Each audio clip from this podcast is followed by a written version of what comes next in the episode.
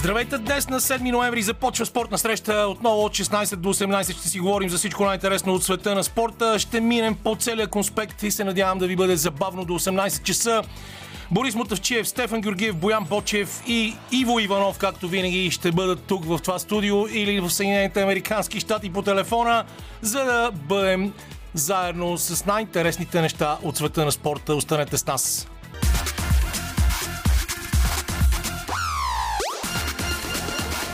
Спортна среща с Камена Липиев. Спортна среща вече наистина започва. След това парче на Еми Уайнхаус казва ви, на звукорежисьорския пулт Андриан Любенов. Лилия Големинова, както винаги, избира музиката. Боян Бочев е моят верен редактор, който ще се включи за първи път не сега в началото на предаването а, малко след 16.30 сменяме формата, защото имаме гост в студиото в началото, но аз естествено на 7 ноември няма как да не започна с един стар, много стар мой любим вид и той е какво ли щеше да се случи, ако вместо Титаник беше потънал крайцерът Аврора. Задайте си този въпрос винаги на 7 ноември и после си търсете сами отговорите. А, много интересни събития в България в изминалите два дни, вчера и днес, свързани с спортове, от които, за съжаление, много малко хора се интересуват, но те пък за сметка на това са много верна армия. И затова в студиото е моят дългогодишен приятел, адвокат Борис Мотевчиев, който а, започна да играе софтбол, след това запо... бейсбол, пардон, след това започна да играе американски футбол, а, занимава се с спортна фотография. Последния път се видяхме на матча между България и Сърбия по ръгби на националния стадион, а, пардон, на стадиона на Националната спортна академия. И още имаме много общи теми, както винаги. Бой, здравей, добре дошъл. Здравейте, господин Алипиев. Честит дебют в радио. Да, наистина, може би вие сте един от малкото хора, които говорят малко по-бързо от мене. В съда не могат да се оправят от мен, нищо не могат да ми запишат. За първи път чувам човек, който говори толкова бързо, но така или иначе Легендарният режисьор Халчо Бояджиев ме гонеше години наред заради това, че говори много бързо. Сега нарочно мога да започна да говоря още по-бързо, ако искате. А, но а, тогава ме прати на уроци при легендарната говорителка Любинка Нягова по този повод честита 62 годишни на, а, на българската национална телевизия днес. А, Боя, само малко можеш по-близо до микрофона да, да седнеш. А, и тогава тя ми каза какъв ти е проблема. И аз казах ми, според Хачо говоря много бързо. И тя ви каза, ти наистина говориш много бързо, но артикулацията ти е чудесна. И ето виждаш, справям се до ден днешен на преклонната е. възраст от 55 години. Та двете събития са свързани с американски футбол, матч вчера, важен финал. Точно така. И днес София Булс, отборът, който в последните няколко години Четири. доминира в българското първенство, спечели педа да си титла само преди няколко седмици. Точно така и печели всяка година да. всички възможни титли в България. А, днес те празнуват една легендарна фигура. Празнуват. Жив, да, честват. Отбелязват, честват. Отбелязват да. годишнията а, на една легендарна фигура в българския бейсбол Емо Насъпов, който за съжаление напусна този свят. 2008 година. Да, 2008 година. 13 години. А, да започнем с американския футбол, а, макар че това по хронология за теб е второто ти занимание, защото Точно ти така. започна с бейсбола. Но ти си важна фигура в София Берс, откакто този отбор съществува. А много малко хора като че ли знаят, че освен софийските мечки, разбира се, рицарите, в България се играе американски футбол и той е движен предимно от ентусиазма на участниците, че имахме хора като Сашо Кенанов, които учиха в Съединените Американски щати, след това преди да се хвърли дълбоко в кино бизнеса и така нататък. И така Зависи нататък. колко назад искаш да се върнем Ми във да времето. се върнем, ако искаш в началото, защото за мен началото беше Супербол 92. 92 година Супербол. Коментирах Супербол по телевизията и тогава ми се струваше, че в България никой не се интересуваше от този спорт, но в тези 93-та години... година имаш един да. легендарен американски деятел, състезател Анди Смит, който с доста така ентусиасти направи нещо като отбор, който прерасна в първи отбор Софийските лове, Софийските столичани, хищниците появиха се в Плодив отбор братята, 96-та година вече имаше регистрирани отбори. 97-та година направихме първата федерация. От 97 до 2000-та година имахме непрекъснати ежегодни мачове което е най-легендарното и може би абсурдно, че играехме пълен контакт без абсолютно каквато и да било екипировка. 11 на 11 по абсолютно всички правила, без абсолютно каквито и да било изключения. Може би някои от нас имаха гъби, а, гъби имаха за, гуми за, за, за зъбите. В смисъл от 22 човека имаха трима. Не мисля, че сме си ги предавали един от друг, но играехме пълен блок, пълен контакт, пълна скорост. Това е. Имаше спиране от 2000-та до 2007 година. Появи се господин Христо Гюрковски, легенда в български американски футбол. Той е и в френско град.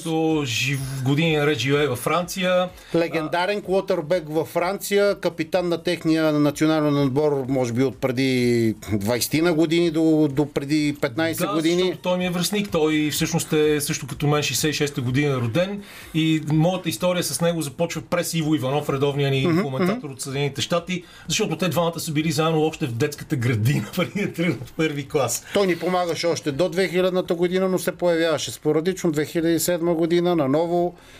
Първия вече супер сериозен отбор Тим София, който се появи. Така от него произлязаха и Софийските мечки 2010-2011 година. Играеме непрекъснато. Може да се каже, че аз лично съм от 96-та на терена. Колко се справяме друга работа, но е факт, че на 46 години продължаваме да участваме в пълен контакт матчове. От няколко години има развитие. Вие казахте Софийските рицари. Във Варна има отбор. В Бургас има отбор. В Шумен има отбор. В Стара Загора подготвят отбор. В Перник подготвят отбор. Играе се между флаг футбол и пълен контакт, като за, аз ще го нареча съжаление, макар че не исках, исках само факти, от няколко години, може би от 2016 година, според мен никой не е играл пълен контакт 11 на 11 по всички правила на американския футбол. 2016 година, след като след малко ще се спреме и на това една, едно цяло поколение отпадна от Софийските мечки, на практика минахме към един формат типичен за да го наречем арена футбол, където е ограничен брой хора, поради липса на хора, а когато се мине и на 8 на 8, спешъл тимса отпадат, кикофите отпадат, пънтовете отпадат, филдголовете отпадат. Доста оказата на версия, която лично мое мнение, така малко субективно, че не играеме точно това, което трябва. Нали? Би могло да се организираме, но спортът е много драматичен, изисква много хора, подготовка, травматичен е. Така че за момента просто последните 5 години това е начина да вървиме напред и да оцеляваме. Ето вчера на матча, който беше финал, Софийските рицари бяха момчета прекрасни, над 25 човека, млади, хубави. Кажем резултата 20 на 6. 20 на 6, което да го преведеме за голяма част от нашите слушатели. Това е три малко на едно, да кажем. В, да. нали, обикновено така се превежда за, за лаиците да не си мислят, че някой отбелязва 20 такива по, по една точка. Това е 3 на 3, 3 малко на 1, 3 на 1. Да, да тъчдаун на 6 точки, допълнителен удар. Да, да, да, точка. да, да, нямаме дори да, допълнителен удар, тук се да. играе само по земя. Точно това казвам, да. дори няма екстра поинт, т.е. за се сритане, да. тук се играе по земя. Като зависимост от разстоянието, дали слагаш топката на 5 или на 10 ярда, да се играе за една или две точки. Нали, това е mm-hmm. така малко натаманени са правилата, за да може да. Какво стана с Силистър Стелианс, да кажем? Нищо.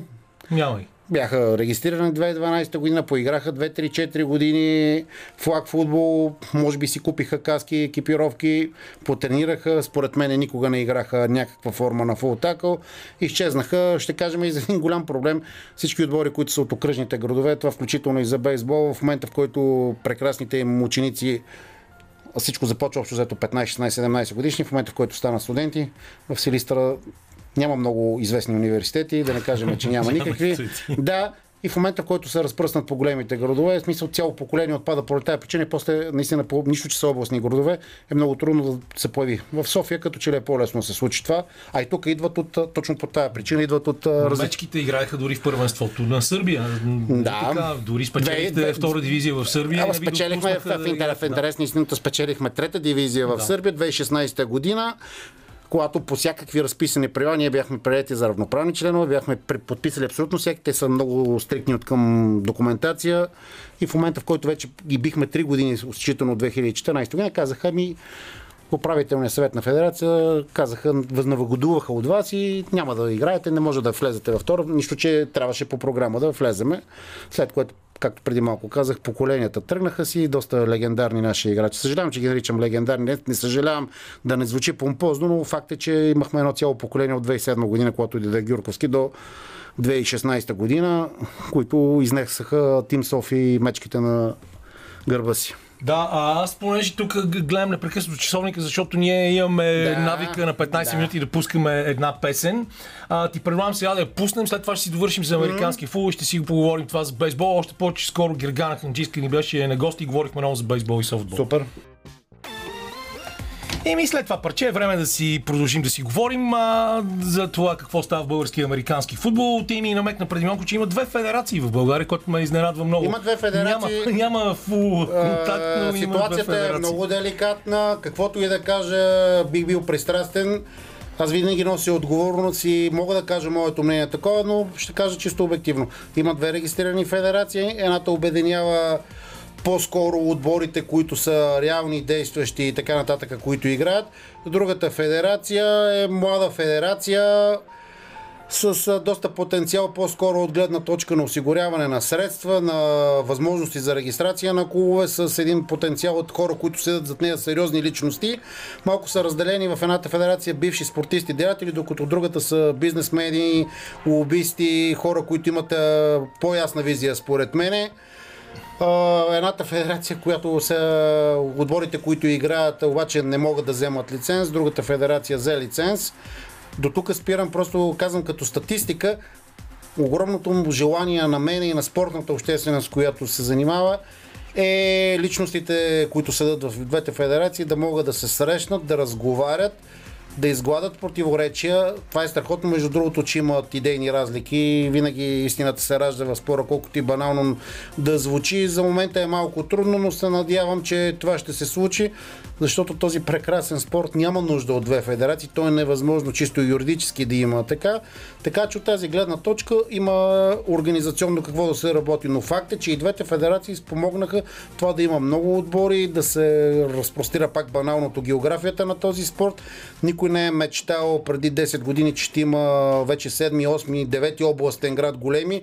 Ние играхме преди месец и половина Софийските мечки във Варна. Аз бях изключително впечатлен от изключително силния отбор на Варна, където брахме бая зор, докато най-накрая тя ги победихме с а, 12 на 6 или 14 на 6, което е 2 на 1 момчета, които са на година и половина. Ние сме с 15-20 години. Тоест и отборите се борят за своето място. Мечките, разбира се, аз в момента се чуда за себе си дали пък не сме били много силни, тъй като преди 10-12 години не е имало някаква особена конкуренция в България, но пък обратното, ние проверявахме своите способности, ходихме в Унгария, ходихме в Сърбия, ходихме в Румъния, ходихме в Гърция, ходихме къде ли не в Босна и Херцеговина, така че сме теснали. Смисъл, може би не е това причината, но факт е, че в момента има достатъчно български отбори, които играят с каски, с падове, по всички правила. Махаме колко са бройките, това го изкоментирахме вече. Така че се надяваме от до година наистина да има супер силен национален шампионат, без значение каква федерация ще го администрира. Тя помага, разбира се, тя е законовата форма, но отборите са тези, които развиват спортовете единиците, така че се надяваме всичко да е наред. Ми аз лично също се надявам, защото знаеш, аз винаги съм се опитвал да подкрепим а, спортовете, които са движени предимно от ен- ентусиазъм, в които хората се занимават за удоволствие, не заради това непрекъснато да се говори за пари, помощ от държавата. Ясно, че тя понякога е наложителна и не може да се оцелява без нея, но в крайна сметка, както се казва, да, делото за спасяването на даващите се е дело на самите даващи се. Ние се справяме. Справяме се вече 20 и кусор години, от никого не искаме помощ, намираме сили в самите себе си, организационно, юридически, административно, абсолютно всичко намираме и необходимите пари, макар че това е изключително тежък, скъп спорт. Това не е да се съберат 5 човека, от които трима да играят. Отбора е 11, трябват поне още толкова резерви. Сложно е, тежко е, но пак казвам, що сме оцелели. Най-вероятно никога няма да стигнем, аз, аз го казвам лично мое мнение, до някакво високо европейско дори ниво и така нататък, но има десетки такива спортове. Поддържаме едно нормално балканско или средно европейско ниво и така. Така че това е. Да. За да видят колко е трудно нашите слушатели, могат да си пуснат, да кажем, Last Chance U за американски футбол, да. страхотен сериал по Netflix, или пък още по-достъпния на платформите на HBO и на BTV, А, на BTV се казва Спенсър, иначе се казва All American, който е също Лепев, чудесен сериал. Нека да гледат мачове от НФЛ и нека да си пуснат най-тежките удари в а, такова има го в Google, нека да видят за какво става дума и ще разберат. Филмите са малко остри, но пак ще разберат. Да, да, да. да, те естествено са по... а, Казвам го на шега, да, нали, да. но... Имам предвид, че там някакси е по, по-лесно смилаемо да го разбереш. Да. А, добре, да се върнем към това събитие, от което идваш. А, да, може би аз казах, че празнуваме, но а, това е заради това, че американците казват, че празнуваме живота на някого. Точно. А, Емон Съпов беше една наистина изключителна фигура в а, българския бейсбол. Човек, който си беше отдал от цялото сърце и всъщност е един от хората, които поддържаха стадион бейсбол години наред, за да може той ден да бъде в чудесно състезание. То състояние. основател на бейсбола Да. в България, изключителен играч, изключителен треньор, изключителен деятел, изключителен администратор. От него е тръгнало изключително много. Може би леко особен като характер. Сега дали е заради гениалност или заради това, че другите не искаха да го слушат, аз го познавам лично от самото ми появяване, буквално като дете 90-та година до 2008 година, мога да кажа, че изключително личност и помогна на страшно много да се случват нещата така. И стадиони, осигуряване, екипировка, и в интерес на истината играеме по правилника на Българска федерация, софтбол, бейсбол, без значение как е в момента и така, който е издаден или 93 или 94 ако не се лъжа, е личен негов превод. Но книжките след 93-та година те са издадени, след това не е издавано, но ново издание няма, просто играем по този правилник. Но той се захвана този човек в тези смутни години, малко след Живково време, така си позволя тази историческа шега, да вземе да преведе цял правилник, да намери средства, да го издаде и да осигури съдя изключителен. И това всъщност да, днес е в негова памет, в ам, всяка година от Ся- като той изключение през ся- 2008. всяка година, обикновено на датата, която е, мисля, че началото на октомври е събитието, са такова.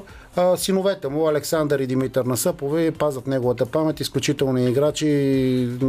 които се пробваха извън България, играха дълго време. Дълго време играха в Германия и така нататък, но те са ядрото на отбора на София Бус, но аз мога да кажа, тъй като следа изключително много това, което се случва поне последните 2-3 години, там няма ядро, София Бус печели заради това, че целият отбор е силен. Там няма слабо звено, няма верига където да се къса и това може би помага просто да, да взимат всяка една купа, всяка една година Да, и така. те, те успяха да нарушат Благоевградската хегемония Да. дългогодишна.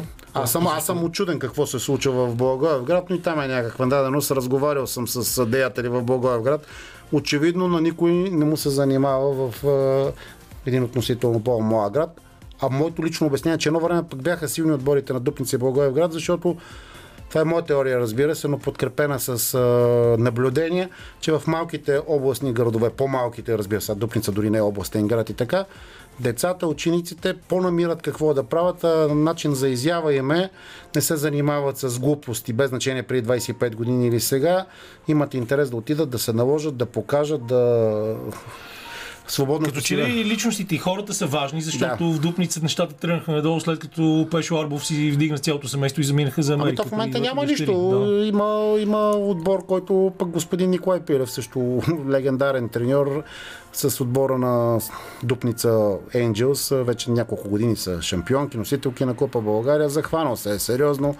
Успяха да се преборят за стадионите в, в Дупница и така, така че ги ползват. Но наистина, пък, както господин Арбов се намира с цялото си семейство в Америка. Мариана Танасова беше международен съдия на Олимпийските игри. Тя също от Дупница, но за Нидерландия, защото тя от години живее там. Тя беше съдя на финална на финала Олимпиада, където по-голямо при, признание и призвание не, не би могло да се случи на никой. Това нещо няма как да се опише. То толкова много съдим, дори международни, най-висшата категория да, да бъде избрана, значи е доказала това. Тя живее от 20 години, разбира се, в Холандия, но си е българка и помисли, и повръща се в България, и помага с каквото може е, и така. В интерес наистина пък семейството на господин Арбов, двете му дъщери и сина играят в отбори в такова на изключително високо ниво, яд- ядро в техните отбори, така че очевидно това, което са научили тук и се предава по някакъв начин по наследство и така, очевидно е пренесено зад океана, където пък конкуренцията е много по-голяма. Така е, безспорно, защото това там е сериозен национален спорт и цяла индустрия. И понеже ни остана много малко време, да. пък на мен ми се щеше да си поговорим и за а, твоите занимания с фотография а, защото ти снимаш от години, а снимаш също така доста интересни български неща, може да се каже патриотични, макар че тази дума стана мръсна напоследък в а, политически аспект. А, също така страхотни снимки направи на, на ръгби матча и на всички събития, общо взето на които ходиш. Как се запали пък въобще по, по фотографията? Стана наистина страшен мултитаскър. Пък адвокат, пък американски футболист, бейсболист. Гледам, да, гледам да го задържам като някакво занимание в свободното време, любителски, макар че както се шегувам, се занимавам изключително на високо професионално ниво, макар и любителски, така малко игра на думи и така нататък. Не знам, фотографията е визуално изкуство, достатъчно е да погледнеш някъде в нет или някоя снимка, за да ти хареса. Реших, инвестирах в фотоапарат, почнах да снимах, почнах да чета, почнах да пробвам. Хареса ми така си оплътнявам свободното време, което е въпрос. Като не чак толкова много, всъщност. Не чак толкова много, зависи как ще си го нагласиш и се старая. Смисъл, като го правиш нещо, дори като е хоби, трябва да се раздадеш максимално. Смея да кажа, че се раздава много повече от някои професионални, няма да кажа фотографии, за да не стане колеги, нещо, някаква връжда, ревност и така нататък. Аз се раздавам просто за да може да стане между, ето, пилно спортната фотография като репортаж, като някакъв момент и да стане една арт фотография, която да стане. Защото пък спортни снимки има много, които се отиват, качват се. С всичките спортни фотографии съм в изключително добри приятелски отношения, но има много, които отиват някои събития, штрак, штрак, штрак. Тук, тук няма никаква ирония и така. Да. Качват се медията, го споделят, тези, тези снимки остават а, а опитвам се не, просто да. нещо. Има и други, като не. Любо Асенов, например, които са изключителни маниаци, които правят, наистина издигат също спортната да, да, фотография да, да, да, на друго да, ниво. Да, да. И добре, Боби, много ти благодаря. Много се радвам, че ни беше на гости и сега ще си пуснем малко музика. След това идва Боян, за да си говорим за актуалните спортни събития от седмицата ще и естествено за неговата любима да. Формула 1. Някой път, когато има пак възможност. Винаги си добре дошъл, стига да, да, да си измислим повод. Да. добре, чао. Чао. Опа, Ланка, започваме малко повече музика пуснахме този път, ама това е, защото Боян, Боян трябваше да изпрати Боби да му дадем време да стигне до а, а в Здрасти, здравейте на шаците Радио София. Във форма съм, между другото, благодарение на нашия звукорежисьор Андриан Любенов, който така ме насочи към един великолепен треньор по плуване и вече месец и половина съм отдаден на този спорт и той беше в фокуса на вниманието тази седмица. О, да, с четвъртото място на Антони Иванов на 200 метра бътърфлай на Европейското първенство. Много спортове бяха в фокуса. Аз щях да се закача с това, че а, Пинк, която слушахме до преди малко, е а, се занимавала с спортна гимнастика. Така в момента цялата световна гимнастика се е събрала в Анталия на конгрес. Mm-hmm. Виждам, че някои приятели се плацикат в морето. Имали са време днес да излязат и да си починат. Но а, Мария Петрова беше избрана за втори вице-президент на техническата комисия по художествена гимнастика.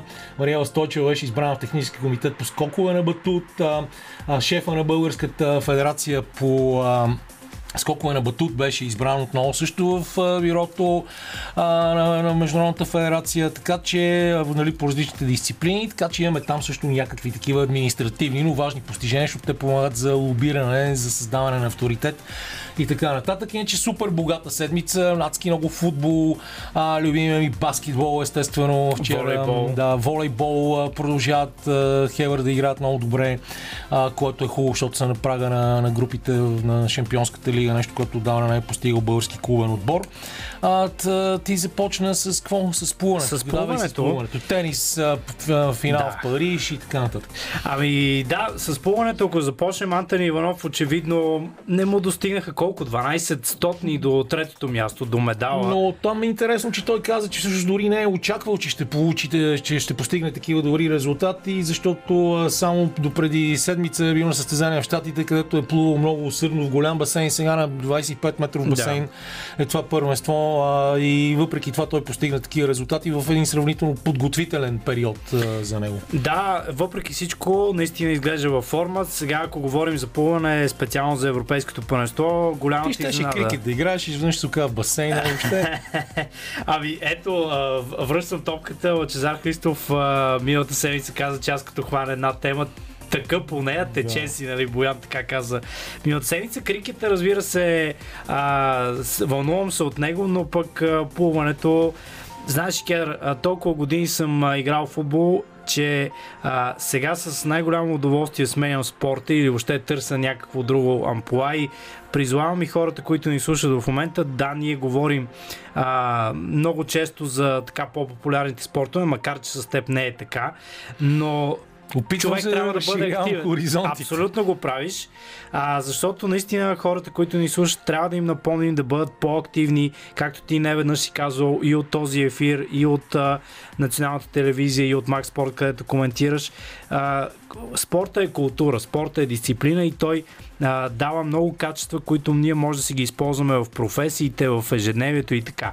А, много обобщено а, ги формулирам нещата, но за плуването го казахме. Поздравление за Антони Иванов. А, за волейбол също ми се искаше да поговоря. Ти го отбеляза все пак а, това, което направи Хебър. За футбола продължава си българското първенство. Странен матч според мен вчера между Слави и Левски. Странен от гледна точка на съдийски решения, на това, че на, стадион Славия се случваха така странни неща и в публиката. Изявленията след двобоя Венци Стефанов, който сякаш му е неприятно да вижда толкова пълен стадион. Дори се закани на левскарите, че следващия път а, билета ще бъде 30 лева, даже за... Той ги е правил тия номера и преди. Правил ги е тези номера, естествено, но според мен само можем да се радваме, че има толкова публика на трибуните и то в а, един такъв двубой между Слави и Левски. А, за какво друго можем да кажем? В Европа Лудогорец и ЦСКА окончателно се отказаха. Буквално а, ЦСКА бяха, разбира се, по-близо, но за пореден път този ще кажеш, че играят срещу някакъв реномиран отбор от Западна Европа. Това все пак е Зоря Луганск, без да обиждам хората от Украина, но ЦСКА се сгромоляса и на мен ми се струва, че те имат доста скрити или, или вече по-явни проблеми. Ще видим те в понеделник, мисля, че имат а, двобой и, и то също другото ЦСКА. Един матч, който а, отново поражда с, така въпросителни. А, така че това е за българския футбол. В Англия в момента наблюдавам 40 минута Евертън Тотнам 0 на 0 за връщане на Антонио Конте на един огромен специалист, човек, който постигна немислимото с Ювентус, след това стана шампиони с Интер. А, в момента 0 на 0, но пък Тотнам изглеждат сякаш с много повече желание. Желание, което очевидно отсъства трайно от а, а, Олд Трафорд и въобще от Манчестър. Вчера а, видяхме а, поредния двубой, а, в, в който Оле Гунар Солскияр според мен показа колко недостоен е за това да бъдеш треньор на Манчестър Юнайтед. Дори си бях подготвил, но ще го оставим за друг път. Едно много приятно, много весело скандиране от противниковите привърженици, които пеят Оле on the wheel, т.е. Оле ръководи Юнайтед, така че ние можем да бъдем щастливи като фенове на Ливърпул, фенове на Сити, Челси и така нататък. 2 на 0 за Манчестър Сити. 2 на 0 за Манчестър Сити. Според мен все си мисля, говорих вчера и с фенове на, на Юнайтед и българи и, и чужденци, а, които смятат, че Солскияр сам трябва да вдигне ръка и да каже аз бях до тук. Той си свърши задачата да стабилизира отбора. От тук нататък обаче очевидно трябва менеджер, който да качи Юнайтед там, където му е мястото. Да, сега ще видим какво ще стане да, да скочим а, на Иберийския полуостров и с новия менеджер на Барселона, защото а, с нощния матч също беше кошмар срещу Селта Виго. Барселона поведе с 3 на 0. Накрая на матча с Девергов 96-та минута завърши наравно 3 на 3. А, чуда се в момента. Тук да пусна песента и после да сменим темата да се махнем от футбола. Или аз да си говоря сега за ръгби, ма айде тук Анди да пуснем една песен и след това следва Формула 1 и ръгби и малко български баскетбол. Хубава музика, добро настроение, 7 ноември, както и да е. 7 ноември, да. между другото, извинявай, че те прекъсвам, а, от Коприв се съмнявам как да не, да не кажа, че днес а, се навършват а, 1834 година, роден Любен Каравелов на тази дата. Ето това, за това Един трябва от... да се празнува тази дата. Да, еми, поне в все пак химна на Копривщица е хубава си моя горо, автор Любен Каравелов. Споменавам го, между другото винаги съм се чудил защо няма футболен отбор на негово име или някакво спортно дружество. И по-добре да няма, защото тук знаеш какви неща се викат за Левски. по-добре да няма прав, и за Ботев. Прав, прав.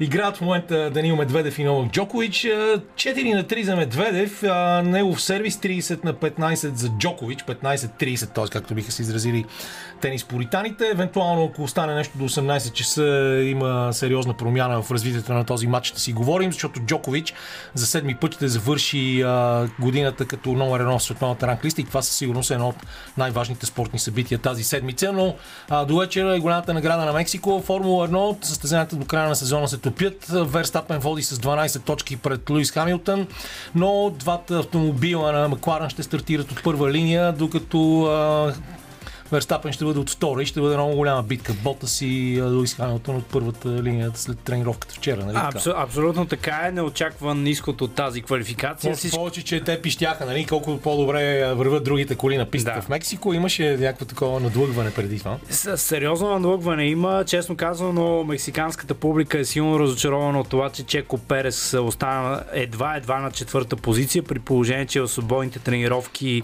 в събота и в петък се движеше с най-добро време.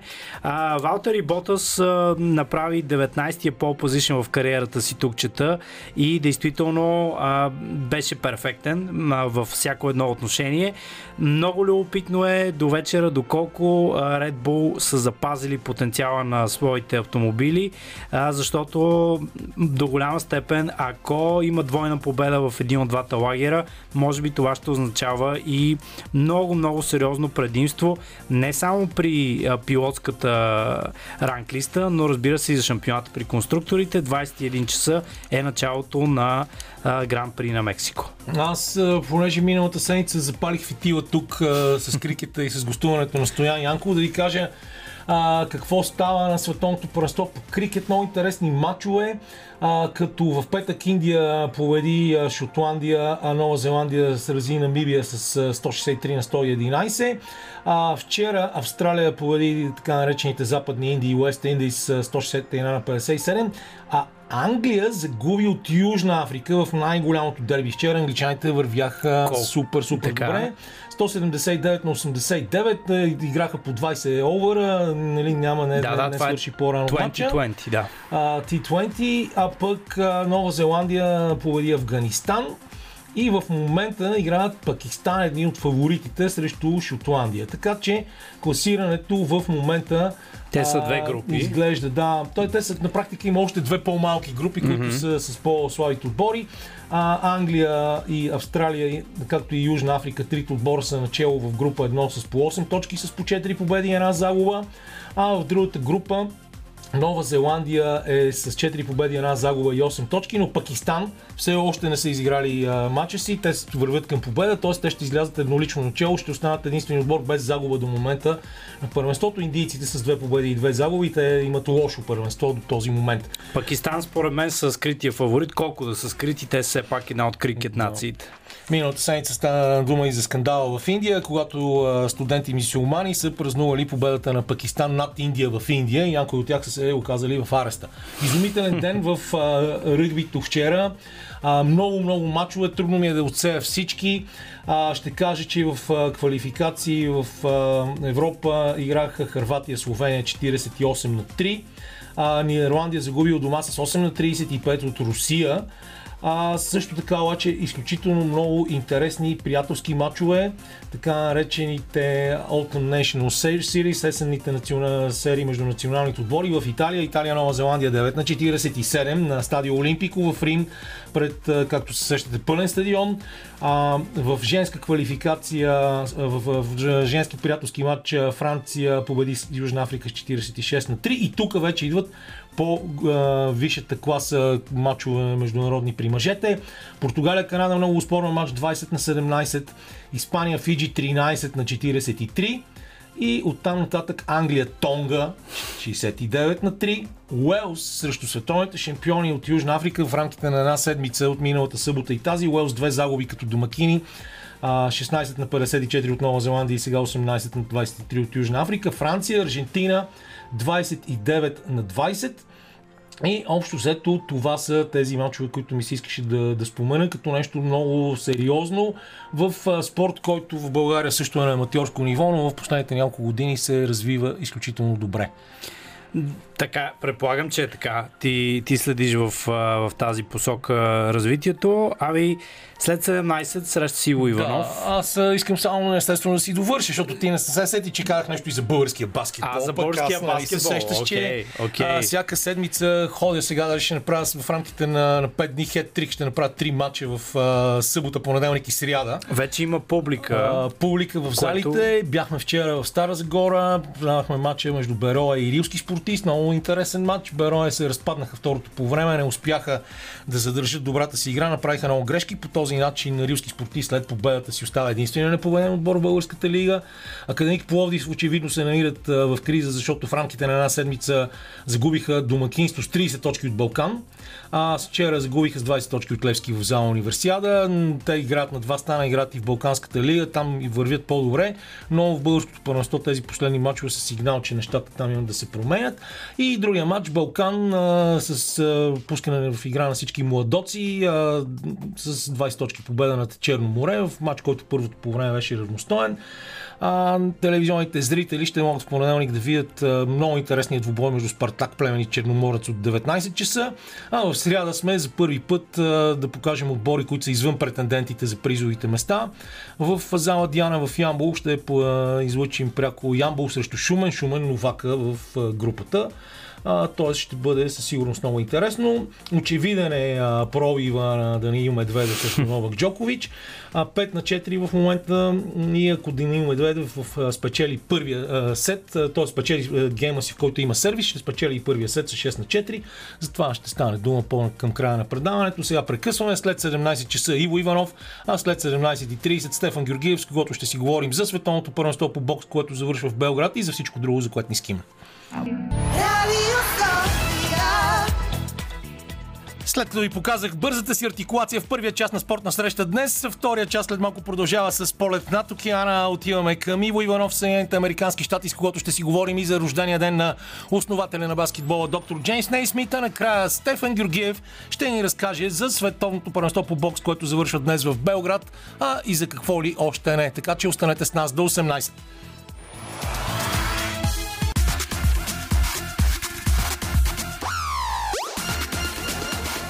Спортна среща с Камена Липиев.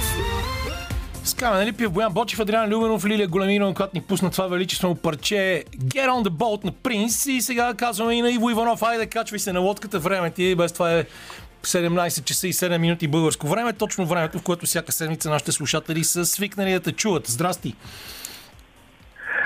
Добър вечер, Камен Цветанов Алипиев. Добър вечер, Иво Светославов Иванов. А, ти си основна тема на разговорите и на предаванията тези дни, поради простата причина, че с нощи беше, вчера беше рождения ден на доктор Джеймс Нейсмит, човека на когото дължим баскетбола и твоето редовно посещение на неговия гроб в Лоренс, Канзас беше отразено в българските медии, бих казал аз. да, да, да. Започнах тази традиция през 90-та година и значи това е за 31 път. А, вчера слагам цвете на гроба на създателя на баскетбола. Камене, ти знаеш защо го правя? Защото баскетбола за теб, както и за мен, е от огромно значение. И изиграл формираща роля в живота ни. А, в детството ни, по-късно през студентските ни години и чак до сега продължава тази инерция и много от спомените ни, от, много от характера ни, много от приятелите, а, бивши гаджета и така нататък дължиме, дължиме точно на този спорт. А, и може би така най- най-хубавите ми спомени са свързани с него и честно казвам, аз не мога да си представя живота си без, без баскетбола. Така че, когато попаднах тук, аз а, се озовах в университета на а, адреса ми, първият ми адрес беше 1812 Нейсмит Булевард. Булевард, който драйв. носеше името на създателя. Даже да, доколкото създателя на баскетбол. И а, а, на практика това е място, което, на което много от любителите на баскетбол гледат като на мека а, на тази игра. Тук е прекарал по-голямата част от живота си Джеймс Нейсмит, тук е погребан. А, ти знаеш, той е създал баскетбола 1891 година. Значи баскетбол е на 130 години. А, и пак горе-долу ноември месец го е създал, не се знае точно, но се знае, че е есента, защото в Спрингфилд, Масачусетс, в университета, където е работил, а, не е имало какво да правят през зимата а, младежите и са събирали прекалено много отрицателна енергия, нещо с което и ти и аз сме много добре запознати а, от гимназиалните си години.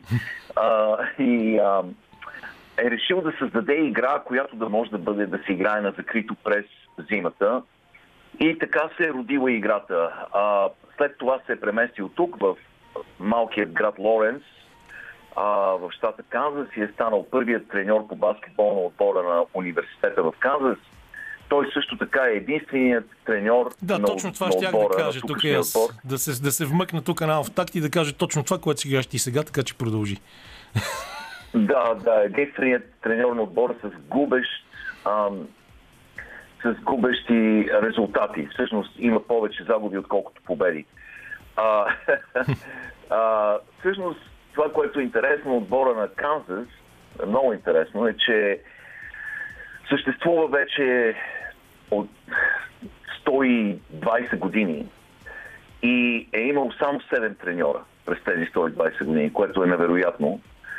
Но ам, паметника, на който съм те водил и теб в uh, Memorial Cemetery в, на гроба е... Два пъти, 2002-2010 и... съм бил там. Да, да, това е святко място за мен, за теб, за всички фенове на баскетбола. И почти всеки приятел, който ми е идвал на гости тук от България, едно от първите места, които отиваме е там, за да положим цвете на гроба му. Той, а, Джеймс Нейсмит е роден преди 160 години, на 6 ноември. Така че всеки 6 ноември аз слагам по една роза. Защо роза? Защото розата е символ а, на, на нашата страна. Ние сме страната на розите и а, аз искам та, този жест да бъде не само от мен, а от всички фенове на оранжевата топка в нашата хубава България. Така че а, 31 години вече следвам този ритуал и съм се разбрал, аз го споменах и миналата седмица, разбрал съм се с сина ми, когато някой ден се преместя в същата, същото гробище, той да поеме щафетата и да продължи традицията. А, има една интересна история, не знам дали имаме време да разкажем, но играта, баскетболната игра всъщност става официална през 1992 година, 1892 година, когато Джеймс Нейсмит написва 13-те правила на играта. Слага ги на хартия, тези 13 правила на играта. След това неговият а, син Иан, Иан Нейсмит, а, слага тези правила, те са две страници, на две страници са написани, слага ги в едно куфърче, а, направено от титаниева сплав, а, заключва ги слага ги, закача ги с белезници за китката си, закача куфърчето с белезници и тръгва да обикаля света. Прави го защо? Защото тези 13 правила са свещени. И обикаля събития, музеи, ам, конференции, за да ги показва на хората, за да радва хората с тези, с тези 13 правила. Той се превръща в един мобилен музей на баскетбола. А, и Иан преди десетина години а, знаеше, че е много болен и че не му остава много време живот. И реши да даде тези 13 правила на търк, да ги обяви на търк в Содаби в Нью Йорк Сити, заложната къща и да дари парите, които ще спечели от този търк за благотворителни цели.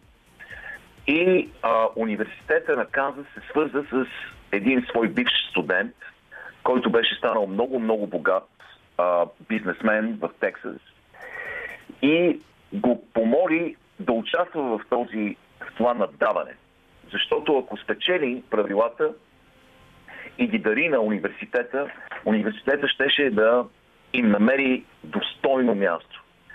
Така се и случи. Правилата бяха продадени, тези две страници бяха продадени за 5 милиона долара. В надаването участваха арабски шейхове, музеи, милиардери от целия свят и така нататък. Но милионерът, който беше завършил университета в Канада, спечели надаването. А това се превърна в най-скъпият до този момент спортен артефакт. А, и той беше дарен моментално на университета, които камене, вярваше и не, изградиха цяла сграда около тези правила, около тези две страници, построиха модерна, феноменална сграда, която в момента се посещава действително като мека. От хората, които искат да видят тези две страници, които са дали на света тази божествена да. игра. Ми добре, точно на време сме за песен. Аз само ще кажа, че какво е да построиш една сграда, след като тези две страници на практика са построили една вселена и империя, която генерира милиарди доходи всяка една година, благодарение на доктор Джеймс Нейсмит. След една песен продължаваме с другите теми от американския спорт и Иво Иванов. Ми време е след живителния брасец на група Кага в състав Красимир Кирилов тромбон и тромпетистите Георги Верев и Иво Казасов усмивката. Да се върнем на Иво Иванов. И аз сега се чуя май с баскетбола трябва да приключим до тук, защото прекалено много време му обърнахме и се чудя с какво да започнем. С а, това, че Аран Роджерс а, излъга, че се е вакцинирал и се разболя от COVID точно в навечерието на матча с Kansas City Chiefs. С това колко трагични са Лейкърс в отсъствието на Леброн и че най-резултатният им играч днес Ръсел Уестбрук има само 8 точки. Или пък с това, че Атланта Брейвс крайна сметка станаха шампиони. Вече не знам, избери си една от трите теми. Да, може би да започнем с Ерен Роджерс, който в продължение на много години вече е една от най-големите звезди в Националната футболна лига. Той е квотербека на Green Bay Packers, техният диригент. А, беше MVP миналата година и а, в момента отбора му е 7 победи и една загуба и на първо място в конференцията си. А, те са отбора и който победи, бяха първи отбор, който победи Аризора, както знаеш преди. Да, говорихме с това миналата седмица. Да. Но а, как, защо се разрази скандал? А, Националната футболна лига има много строг протокол. А, тя не задължава всички играчи да се вакцинират. Но има правила, които трябва да се следват стрикно за тези, които не са вакцинирани. А, първо, всички играчи се тестват ежедневно. Всеки ден се минават през тестове. Тези, които не са вакцинирани, трябва да стоят на страна колкото се може повече от своите вакцинирани съотборници. А, трябва винаги да носят маски, особено на закрити места, на пресконференции, а, срещи на отбора, видео, сесии а, и така нататък и така нататък. Ерен Роджерс от август месец насам, когато излъга, че е вакциниран, през август излъга, че е вакциниран, а, беше забелязван многократно без маска и в а, много, много, много а, близко разстояние до своите свободници и до други хора, някои от които са вакцинирани, някои от които не са вакцинирани. Така че Ерен Роджерс постоянно нарушаваше протоколите на НФЛ, заради което по всяка вероятност ще има някакво наказание срещу него, но също така лигата в момента разследва отбора му, Green Bay Packers, защото те са знаели за това, че той не е вакциниран. Ерен Роджерс е особен индивид, а, много различен.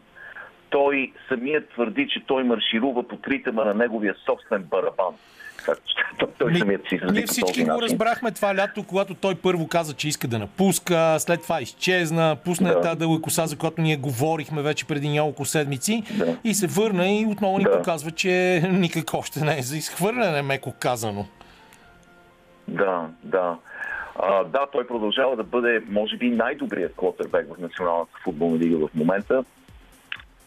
Действително, неговия характер е особен, а, труден характер, а, така, голям индивидуалист е и той сега твърди, че а, бил взимал Ivermectin, което е альтернативно антипаразитно лекарство, както знаеш, Използват се срещу паразити при конете, в коне и А, в последните месеци, също така благодарение на подкастера Джо Роган, Айбър Мектен стана много популярен сред тези, които не искат да се вакцинират и които смятат, че Айбър Мектен може да предотврати или дори да третира COVID. А, но трябва да посочим, че самата научна общественост а, вече в продължение на месеци предупреждава хората да не взимат Айбермектин, да стоят на страна от него, защото няма доказателства, че той помага, няма научни доказателства, че той помага по какъвто и да било начин срещу COVID-19. И а, въпреки това, а, много хора тук го взимат и се е стигнало до там дори, че ветеринарните клиники изпитват тотален дефицит, дефицит на това антипаразитно лекарство и не могат да третират конете, защото то е изкупено от антиваксари.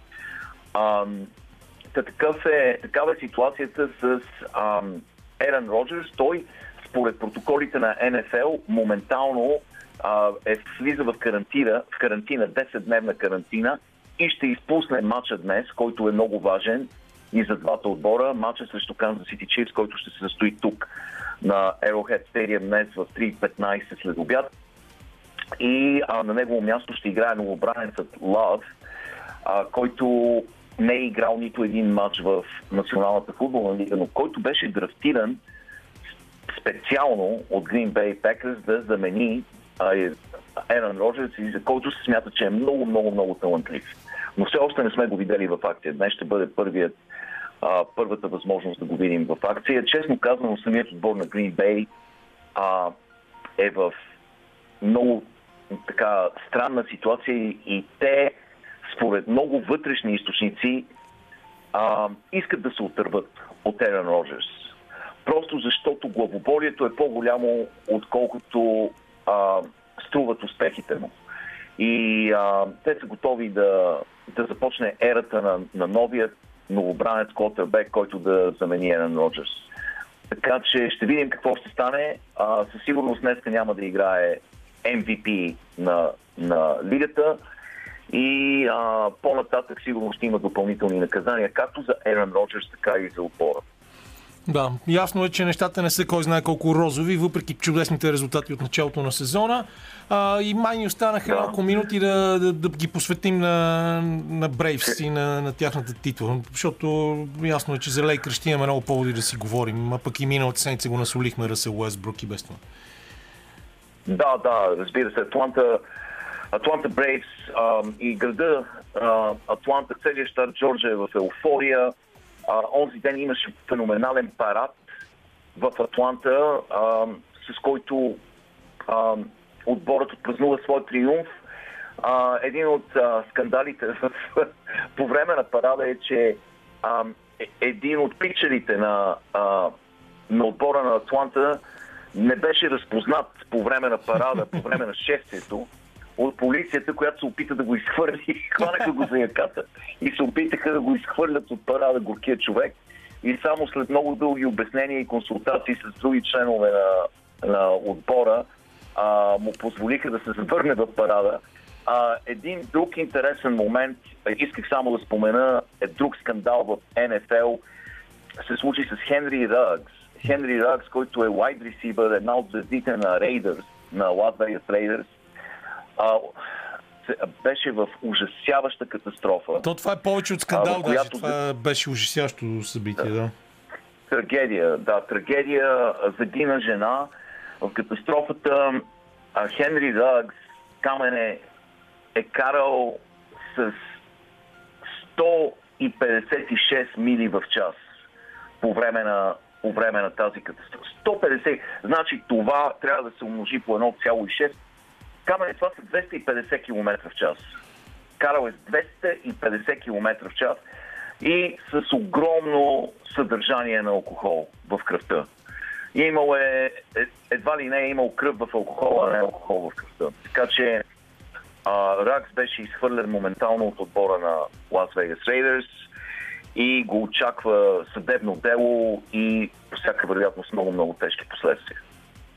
156, точно така, 251 км 057664. Имам си тук конверт, конвъртър. Имаше а, още една история с а, напускането на един wide receiver тия дни. Също беше голям скандал. Чакай, че сега не мога да се... Отдел Бекъм. Да, за отдел да. Бекъм, точно така. Това беше нещо, което излезе на практика вчера, че той от, от понеделник ще бъде свободен. А, след отново да, разправи вътре в отбора. Да, Отдел Бекъм Джуниор е, е супер звезда, лайд ресивър на Кливланд.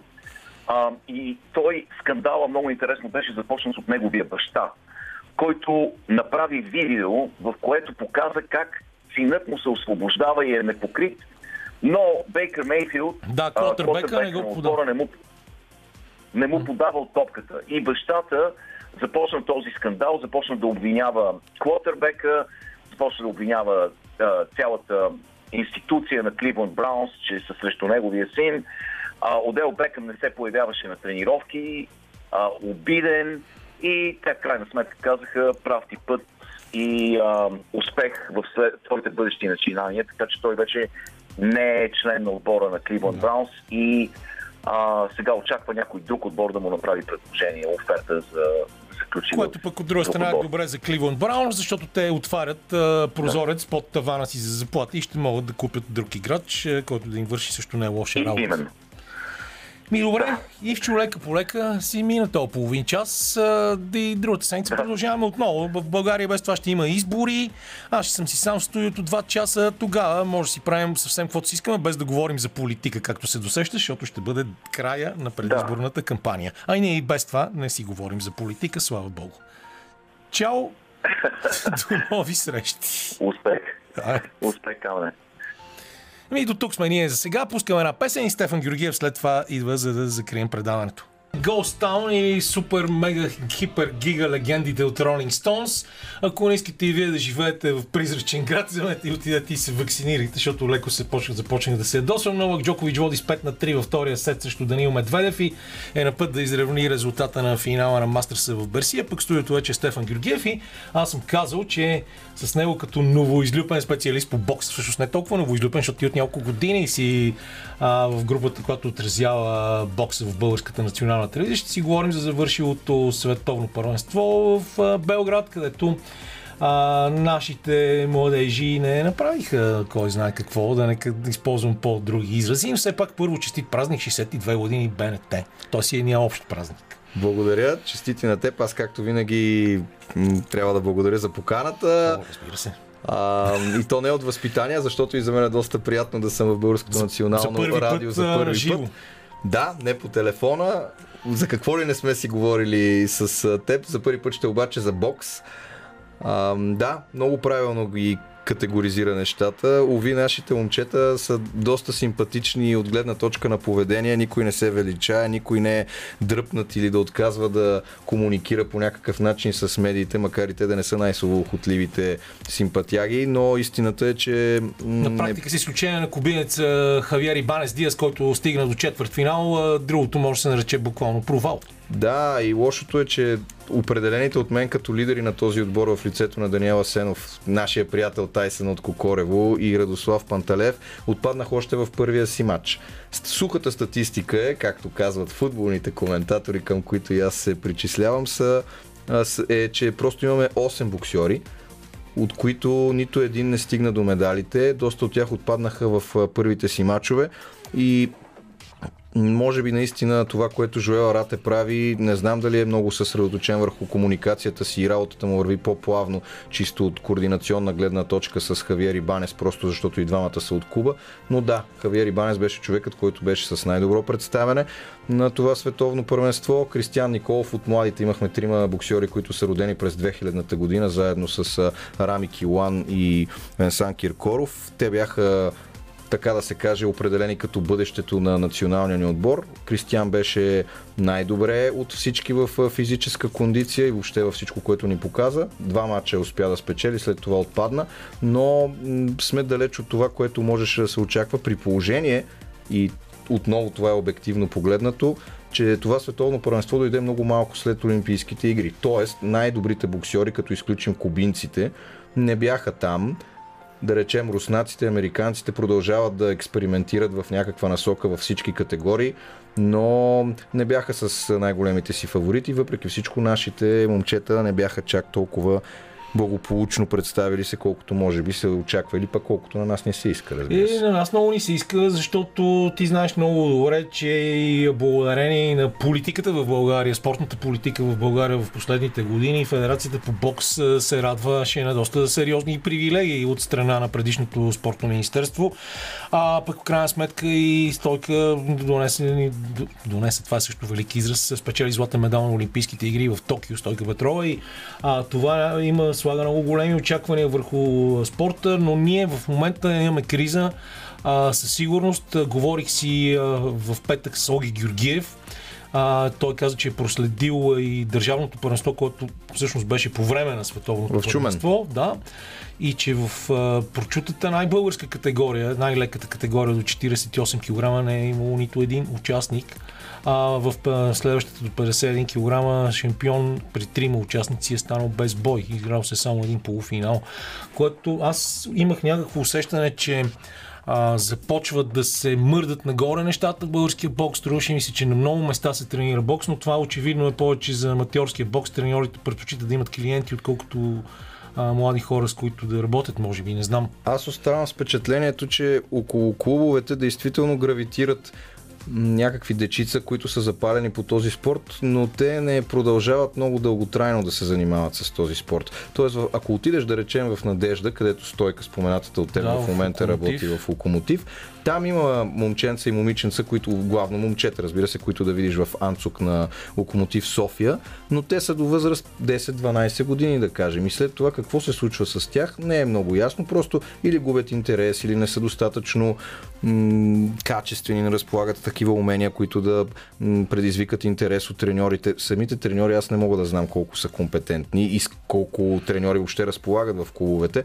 но да, няма кой знае колко широк избор и това е видно и за това световно първенство, защото ние продължаваме да си мислим, че имаме много изявени имена в този спорт. Ето Даниел Сенов е вече шесткратен в различните възрастови категории европейски шампион, двукратен при мъжете, но на световни първенства и на олимпийски игри си личи, че той нещо или му пречи, или винаги не се получават нещата. Той е много добро момче. Аз съм далеч от мисълта, че е арогантен или че не работи всеотдайно, но просто нещата на тези най-най-големите първенства в бокса не се получават. Иначе категорично е най-добрия в своята категория. А иначе за това, за което ти каза и за при най- леките на световното първенство имахме там вече е мал шанс, защото при най-леките нямахме участник заради covid Просто защото в тази категория момчето даде положителна проба. Да, то, точно преди да се замине. вместо деветима бяха осмина боксерите ни в а, Белград. А това световно първенство беше хубава реклама според мен за аматьорския, за олимпийския бокс. Не заради друго, защото имаше 13 категории, нови правила, от гледна точка на това, че са раздробили колкото се може повече категориите. Не всички ще бъдат олимпийски, разбира се. А, Ива се старае да Е, изчисти като малко... ние имаме предвид също така, че бокса продължава заедно с дигането на тежести Да, да, бе, да бъде застрашен, в а, застрашения списък за Париж само след 3 години. В бокса заради съдейството, вдигането на тежести заради допинга, проблеми, които сега няма да ги нищим. Страхотен, страхотно първенство в леките категории за Казахстан. Да. А, изумително представяне на Казахстан. Тениртас Жусупов спечели най-леката категория до 48 Четирима кг. Сакемби Босинов спечели златото до 51 кг, 54 а, Махмуд Савирхан стана трети. И при 57 имат. Да, и при 57 кг Серик Темиржанов загуби на финала от Да. Джамал Харви от Съединените Американски щати. Този Джамал Харви, между другото, любопитно беше, че освен него имахме един Юрий Захариев от Украина в малко по-тежките категории. Имахме трима боксьори на възраст до 19 години, които бяха финалисти. И аз точно за това исках да доразвият някаква Юрий Захарев стана шампион до 71. да, да, някаква теза, в която просто си личеше, че това е момента, в който младите действително могат да изпъкнат. Стига с това, ама той е на 20 години, сега започва да се развива, давайте да го изчакаме още малко и той тогава ще влезе при мъжете. Няма такова нещо. Ето и в този спорт, да, наистина след Олимпийски игри, това никой не го крие, но в почти всяка категория имахме финалист до 22-3 години максимум. Това максимум. Е а, недък не само на, на бокса, това е недък на целия български спорт. Ние гледаме а, на нашите спортисти някъде докато станат на по 23 години, а, като на млади, като това, че те Да. още не са готови, третираме ги така, като че ли не са озрели още за да се пуснат големи битки. А, тоест, понякога м- това води до потискане на някакъв талант, който би могъл да бъде развит, защото, а, айде, аз ще използвам традиционния си пример от баскетбола, а, да си спомним как изглеждаше Лука Дончич на 19 години. Това мисля, че е достатъчно красноречиво. А, стана, между другото, да, кубински боксер спечели а, наградата за най-добър боксер. А, Това е Анди Круз Гомес в 63,5. Той получи и наградата за спортсменство от президента на Международната федерация Умар Кремлев. А, Тоест кубинците отново не се предават, макар че можем да видим, че този път не бяха толкова доминиращата сила в аматьорския бокс, както сме свикнали в години наред.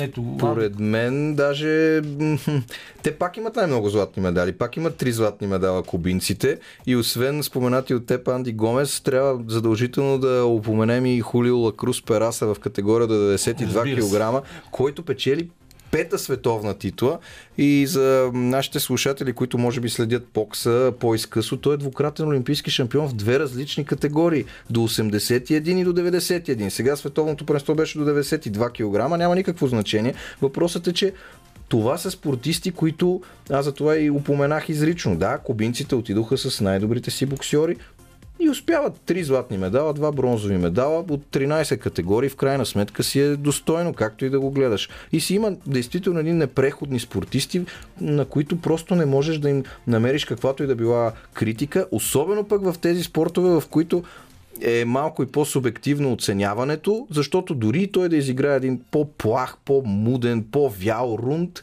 съдиите винаги, ако трябва, ще отсъдят в негова полза, ако да речем нещата са на кантар. Пет световни титли, две олимпийски, какво да му кажеш на този боксер? Нищо, може само, както казват французите, да му кажеш шапо, да му свалиш шапка.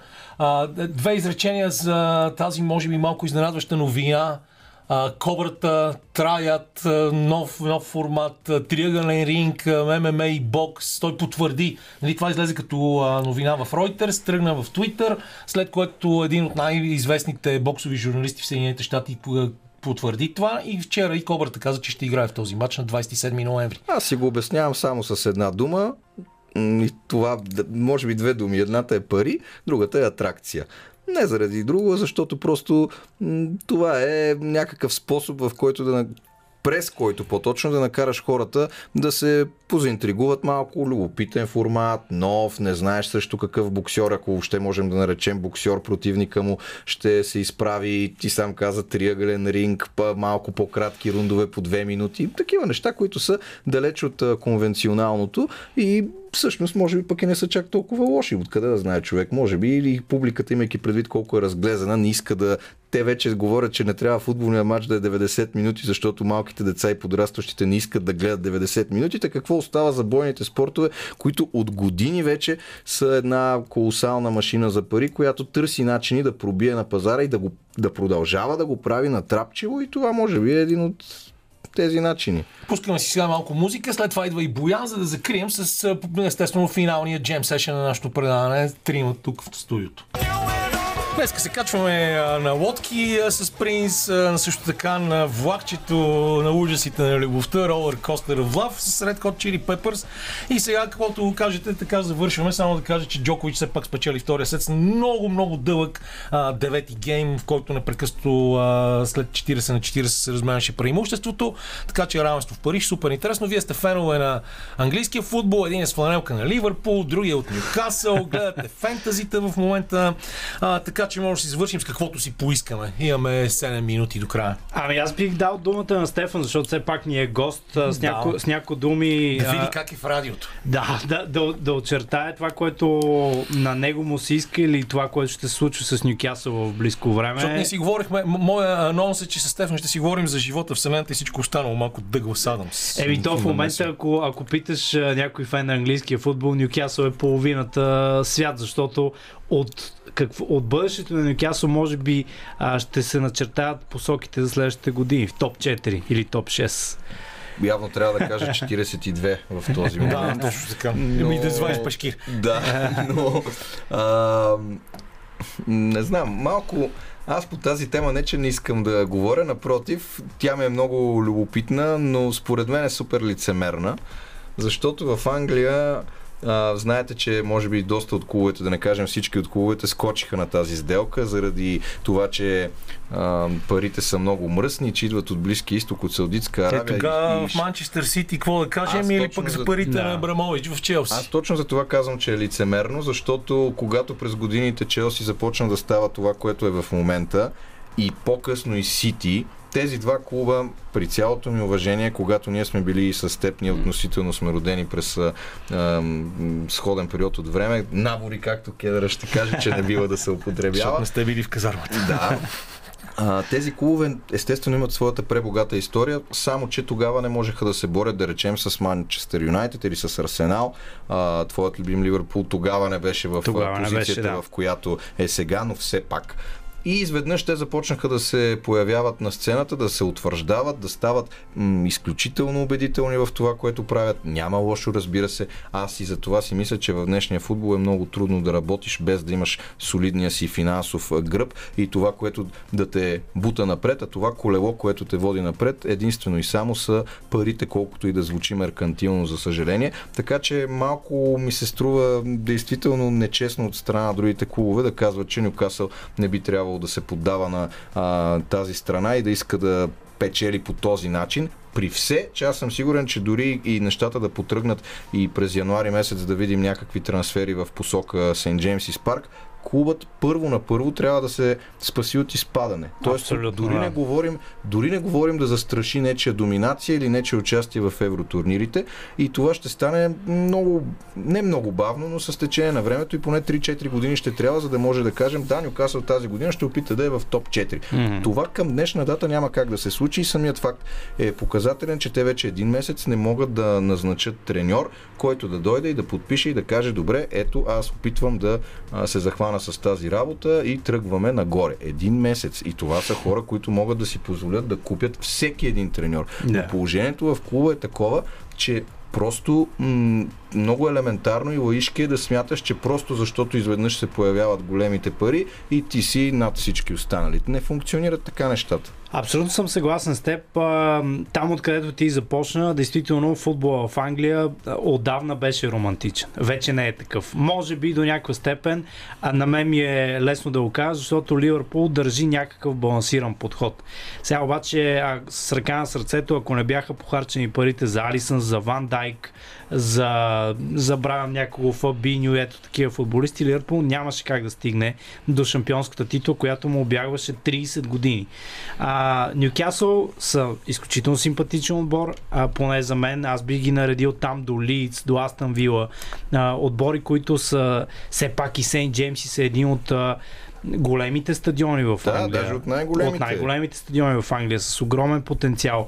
А, така че предстои, ще бъде много интересно действително. Аз съм съгласен с теб, че приоритетите трябва да са запазване на мястото в елитната дивизия и оттам нататък а, растеж нагоре.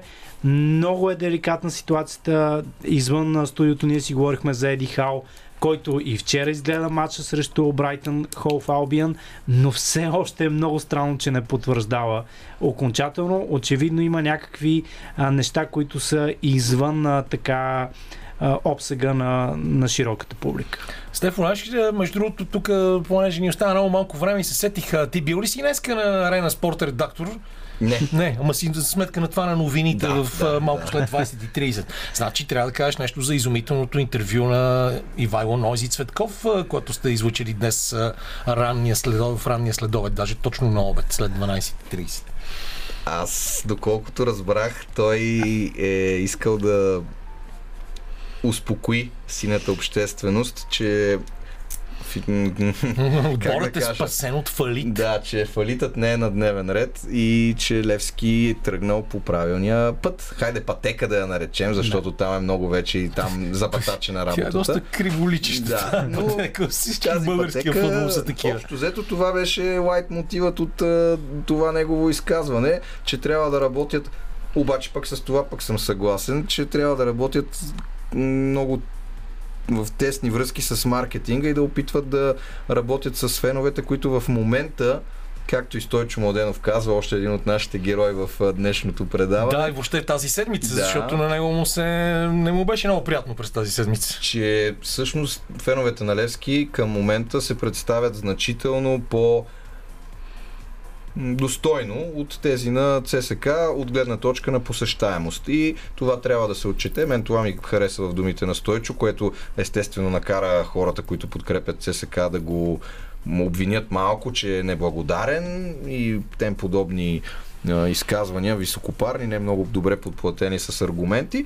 А от друга страна пък и Нойзи си е прав, че да, маркетинга, какво му е лошото на някаква реклама или на нещо, което да накара хората. У нас това е, това е като някаква съвсем различна вселена. Да работиш с хората така, че да дойдат на матч, да изпият по една-две бири, да хапнат бургер, да купят шал или фланелка, да влязат на стадиона, да се изкефят в буквалния смисъл Това и да си всъщност е тръгнат. смисъла на цялата тази индустрия, която ние още не разбираме, защото още много български запалянковци не си купуват карти и искат приятел да ги вкара на матча. Да. Изключително дълга тема. Заради това, тъй като времето вече изключително напредва, аз ще цитирам моите приятели Иван и Никеца от Casual Trinsum, които казват рок н рол наричаме всичко, което ни интересува. Има душа и е будно и ние трябва да продължим да имаме душа и да сме будни. А, това е единственото ни пожелание. Останете с новините на Българското национално радио в 18. От всички нас приятна вечер и до следващата неделя, 14 ноември.